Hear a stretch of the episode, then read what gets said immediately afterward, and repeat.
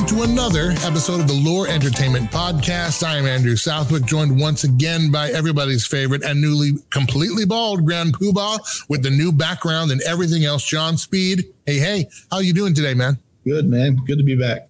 Right on.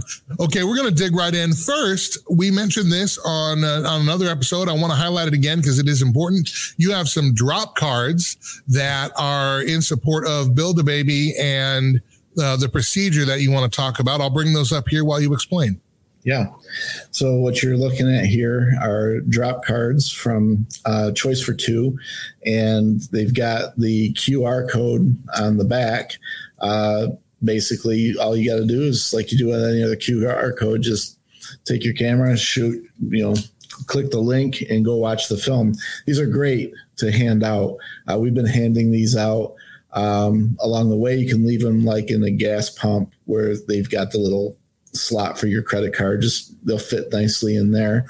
And that's uh, for Build a Baby is the first one. Then we have the procedure with the Kevin Sorbo voiceover and of course, both have these former Disney Pixar animators working on them. And it's the same thing. You've got the QR codes on there and you can leave them around. So it's really, I mean, walk through Walmart, leave them in cases of beer or something. um, just drop them around wherever you can, and people will have an opportunity to see those uh, really important projects. Excellent. One other thing I wanted to highlight before we get going here is you had a recent, you have an article about to be published or recently published by Screen Trade. Tell us a little bit about that. Yeah, that was published in the spring uh, issue. They or they do these quarterly over in Europe. Um, it's based in England, but this journal goes out to people who own theaters, movie theaters uh, throughout Europe, and I guess also South Korea. And uh, I had sent uh, the uh, editor, Philip Turner, is on my um, list of journalists that I contact through Cision and he contacted me one day and said, Man, I'd like to use some of your quotes in our.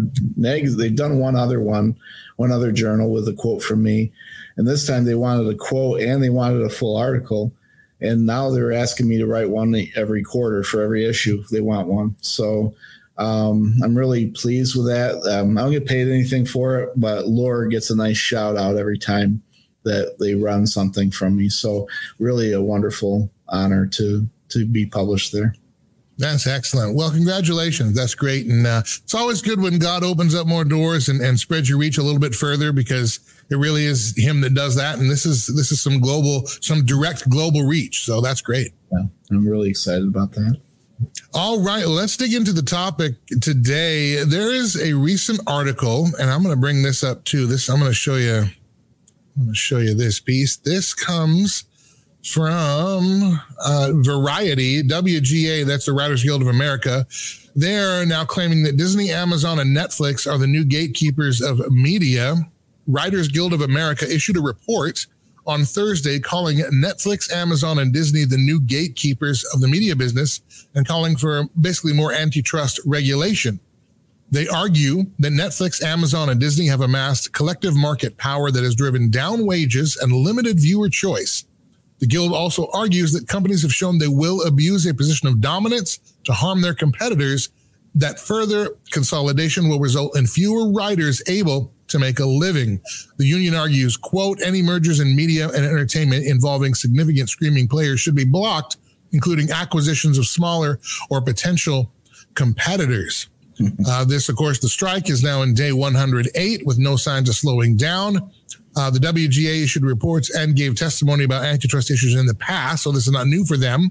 But the latest report focuses more on Netflix and Amazon than the previous versions, and it argues that Netflix used to be an innovative competitor, but has since become an incumbent, powerful incumbent focused on raising prices, vertically integrating, and exerting its dominance over workers. They also argue that Amazon has engaged in predatory pricing and other anti-competitive practices to establish a platform monopoly. Quote, each is now taking, each platform that is, is now taking anti-competitive vertical integration to an extreme turning its streaming service into a walled garden for self-produced content, a model built for and dependent on restricting the availability of independent content from competing producers, underpaying creators, and above all, making future consolidation the name of the industry game.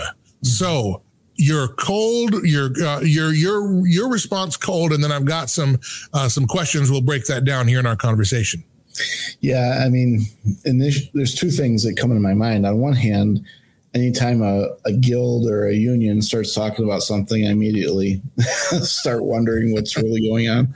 Um, I do think there is an element of essentially socialism that goes on a lot with a lot of these unions that they don't want to see companies succeed. Now you have that on the one hand, however, this is a little bit different on the other. And in the way that it's different is it's been known, Marcus has talked about this a lot, that there's really just a handful of people in the world who decide what ends up happening in big tech and what ends up happening in the streaming services.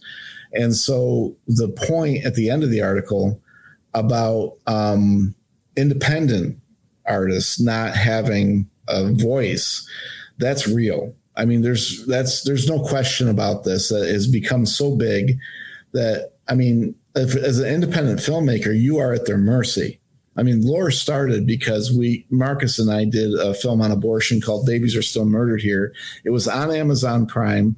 The ratings were ninety percent of the ratings were four or five stars and they took it off the platform because they said that it was uh, it fallen beneath their minimum ratings uh, demands. Well, four ninety percent of four and five star ratings. I mean, what what in the world is their minimum? Right? It was a straight lie, uh, simply because of the content. And so we started. We really started Loor because we said there needs to be a platform where independent filmmakers can come and put out content that big tech is not going to like. And we've already proven it uh, through uh, the, some of the projects that we have on the platform. There's there's no place else this stuff would go. Um, so yeah, it's a real problem, and it's a problem. You know, find the need and fill it. Right. That's what we're doing at Loor, is we're trying to give that platform to independent filmmakers and give them an opportunity to fundraise and stream there let me connect the dots because again consumers don't know the ins and outs of the movie production world the film production world so they may still not see why that affects independent filmmakers or up and coming filmmakers so much. So so let's draw a clear line there.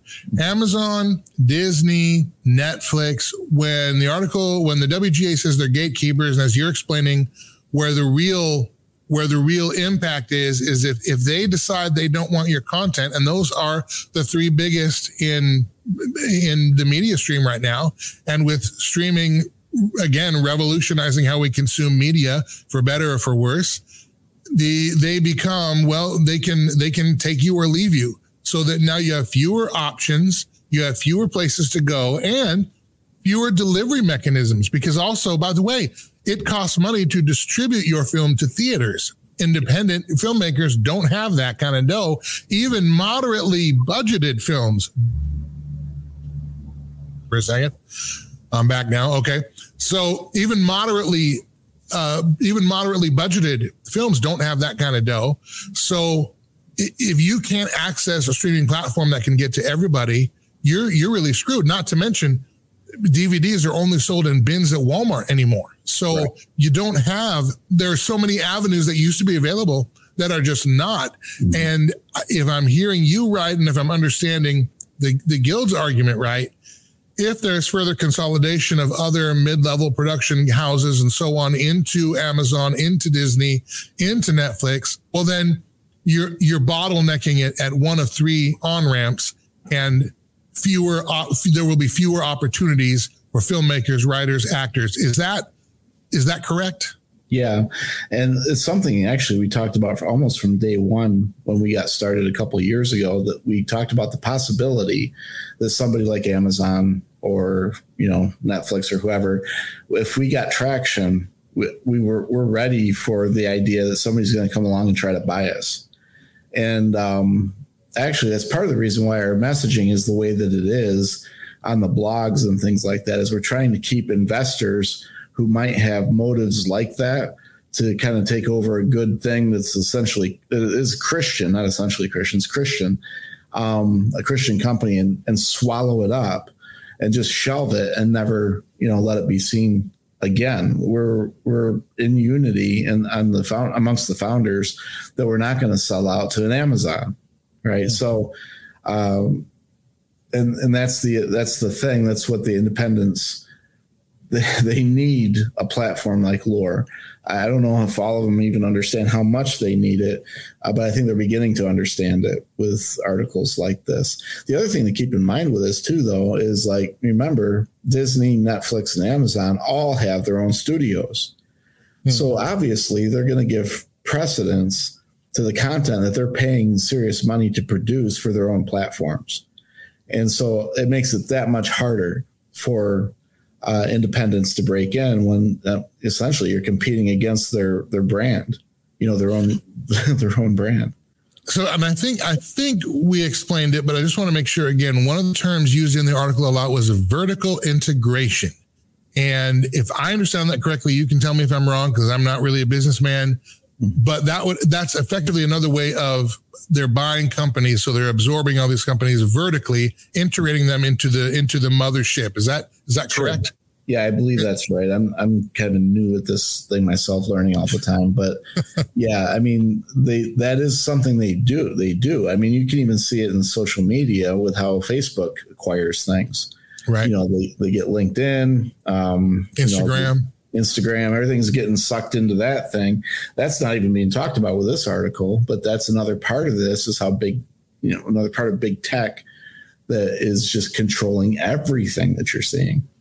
Well, and and wouldn't this also because we're in a national freedom of speech and censorship talk right now in our country, wouldn't this also have some I mean legitimately some first amendment implications like your your film about whatever may not pass the muster because it doesn't agree with the WHO or something like that. You, you, I mean, it seems that seems conspiratorial, but I, that's mm-hmm. not off the reservation, is it? Not at all. In fact, you've seen examples of it where, like, some videos that have talked about what happened during the pandemic can't be shown. They're thrown off of YouTube or whatever. They're thrown. They're thrown out of all. No streaming service touches them, and they end up over on Rumble. Right? I mean, Rumble seems to be the platform where everybody that wants to put something out like that goes to. Um, so that they can actually have the freedom of speech to put the stuff out. And so, yeah, it is a freedom of speech, very much a freedom of speech issue. Um, and it becomes even, it, I think it really does illustrate even more dramatically how important it is for a platform like Loor to succeed. Um, because how many of these do you have really where you can you can fund and stream in the same place and you have that kind of freedom to put out content like i don't know showing a second trimester abortion you know in an animated format right like who's good i mean even Pure Flix and angel they're not going to touch that either yeah. um, so yeah i mean it's super important for artistic freedom how does Loor's production model? I, I guess that would include the, how the funding and everything works, but how does the production model shield actors, crews, writers f- from this kind of I call it predatory bargaining, but that's my own term. How does it shield from that? So, in other words, when as Loor as Loor's legs grow and and uh, gets taller and the momentum grows and so on, and there and the funding is there to now the content can roll because the the funding is flowing uh, fully or more fully. Mm-hmm. How is how do we know that this isn't going to happen again?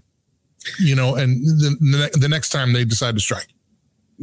Oh right. Well, keep in mind that with our uh, content creators, when they're contracts, the first thing is they keep their intellectual property. Whereas these other studios and everything, they're purchasing the rights, they're buying their content, they own it, right?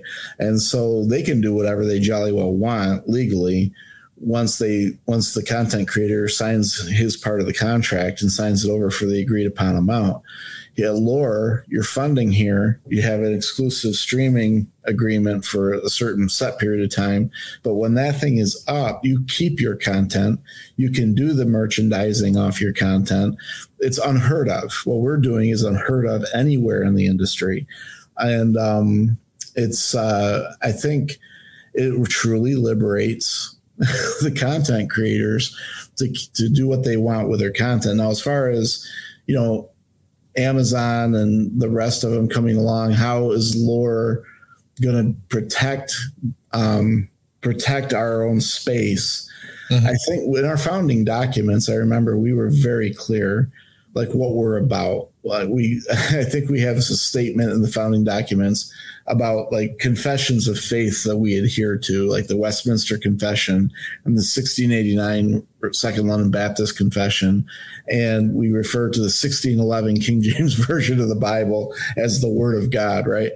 All of that is intentional to send very specific messages to these big tech interests. We're not your typical company and we're not interested in playing. And then the way we throw elbows in our messaging and in our writing and stuff like that we're sending a message to everybody like we will defend creators and we will fight for this space we're willing to fight for this and um and we're willing to for you to give your best effort to try to cancel us i mean we're probably daring people to cancel us at this point. We kind of want that to happen.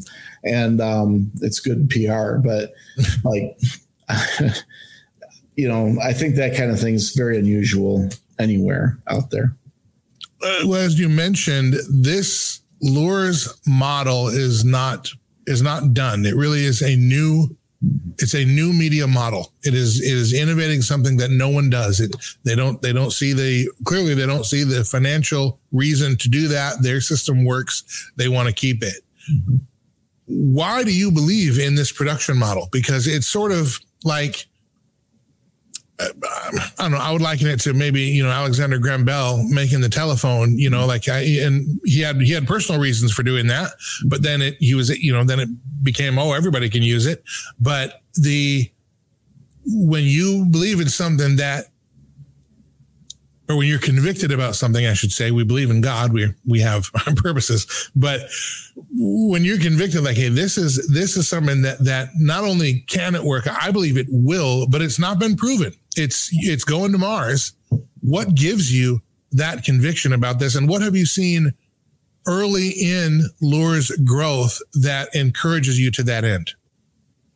Yeah, well, I can tell you from talking to content creators that uh, it's a problem not just in film. It's a problem in uh, music. It's a problem in publishing.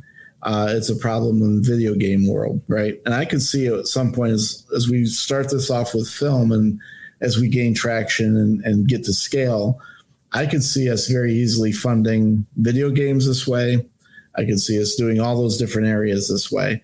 And the reason why it's important is because of what we're talking about. We're talking about freedom to be able to create, to love God and make what you want. Love God and make what you want. And so um, I heard an interview with uh, John, uh, yeah, John Cooper from Skillet. And he was talking about how here's a guy with a huge platform, but the publishers wouldn't publish a book that he wants to put out uh, because he's not woke. Hmm. this guy's got millions of people following him on YouTube. And the fact is, is that if he made a book, it's like printing your own money, right? Like he, it would sell to all of his fan base, but they don't care. They're so hung up on their agenda. They don't care how much money they lose. Disney's proving that over the last couple of years with the billions of dollars that they're losing in the in their in their productions. And so, uh, yeah, what we are doing here has the possibility of doing a lot more than just film. Like this is hmm. a cultural. It could be a cultural moment. Yeah. um, I, I, hesitate to say it like that. It sounds grandiose. It sounds like we're blowing our own horn, and to a degree we are. But if if you see what we're doing with this model, it's it's going to it has the potential of being a true disruptor. Um, the other thing you asked was about what evidence have we seen that this is sort of working? I would say um, the uh, exposed series from Choice for Two mm. it proves that we're willing to put anything out there. Hmm. and, and, give it some circulation. Um, I think you can look at how some of the stuff's already been funded uh, from uh, the Wild Brothers, um, mm-hmm. Islands to Island. Two episodes are funded there. Uh, half of the uh, Barely Biblical is funded, which is a, a, fairly pricey project. Half of their first episode is funded. Animation's expensive, you know, and so, and the fact that you know, honestly, stuff like Screen Trade for crying out loud p- picking up her messaging and saying, and the, they're not Christian at all. It's a total secular company. And they're like, yeah. these guys are saying something that needs to be heard in the rest of the industry. Yeah. That kind of thing to me is the biggest thing. And, and, Everybody is at first they didn't take us seriously, but we go to these Christian film festivals now. They're definitely taking us seriously, and so um, that's been very encouraging as well. It's a good sign, I think. What do you think is happening? Uh, this is a little, a little bit of a left field, but you mentioned Disney, and that uh, reminded me. You know, they they've lost what nine billion or something like that. They show a five billion dollar profit because they laid off you know seven thousand people, and they took they they slashed their streaming and they slashed their production, and now they're not doing anything. So when you're not doing anything and you're limiting production, you can show a profit because you're yeah. not doing anything. Right, right. But they also seem absolutely committed to their own destruction. I, and I don't understand. They were the premier entertainment industry in the world. They owned the air above Florida and California and parts of Hong Kong and Paris because that's why they can do fireworks all the time. Yeah. That, but like, I mean, the, I, what it is, I know this is getting into, in, into some of the culture wars, but it, but it, it pertains to what we're talking about there is such a